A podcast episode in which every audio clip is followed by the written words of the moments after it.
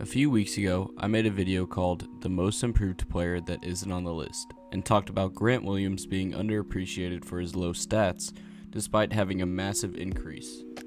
Well, it got me thinking what if we did the same thing regarding MVP?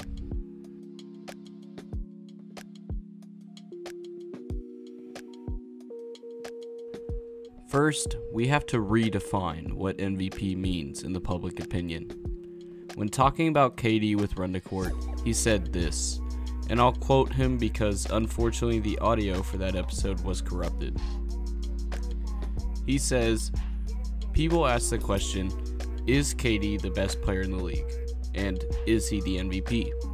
Those are two different questions, in my opinion. I do think MVP is more about what you're doing for your team. End quote. The acronym for MVP is Most Valuable Player. So, with that way of thinking, the way I would determine MVP is who would make the most impact if they were removed. If you take a player off of their team, what team would see the most change? And I think it comes down to three players De'Aaron Fox with the Kings, Trae Young with the Hawks, and Luka with the Mavericks. If we remove these players from their teams, I think they would see the biggest dips in performance. Let's go through them in order. De'Aaron Fox is leading his team in points.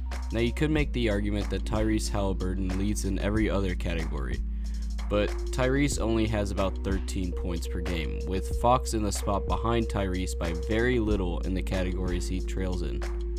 At the end of the day, points are also what win you the game, even if it's 102 to 101. Without De'Aaron Fox, the Kings have no real hustle player. That's why he is second in nearly every category.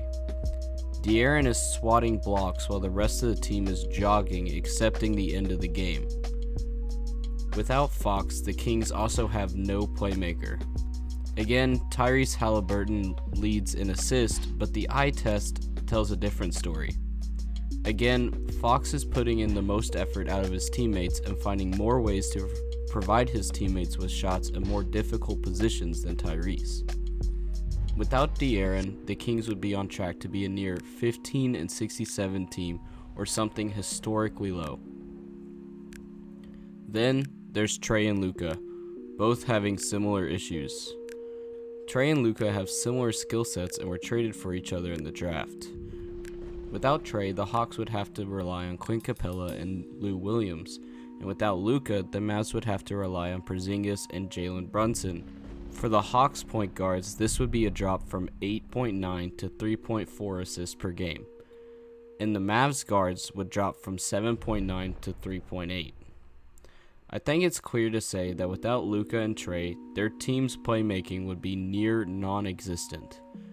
Trae and Luka are both also shot creators that can shoot from anywhere on the court.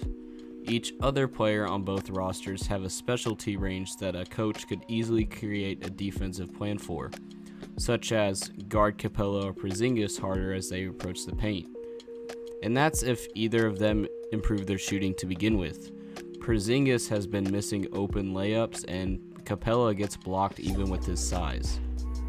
Without Luka, the Mavs also lose a lot on defense, with Luka being top in steals and fourth in blocks for his team. Trae Young is also third in steals for the Hawks. Without their key players, the Mavs and the Hawks could drop down to a Pistons level at a current 11 and 36 or converted to 82 games, 19 and 63 team. With the information I just presented, as I said, if we remove any of these players from their team, their team would see a significant decrease in playing efficiency. With that being said, I think these players are truly the most valuable for their team. Every other team has a solid second option. The Lakers have AD, the Nets have Harden, the Bucks have Middleton and Jrue Holiday, and so on. Anyways, let me know what you think down in the comments and be sure to share this video around if you enjoyed. Like, subscribe, all that stuff. And I will see y'all in the next one.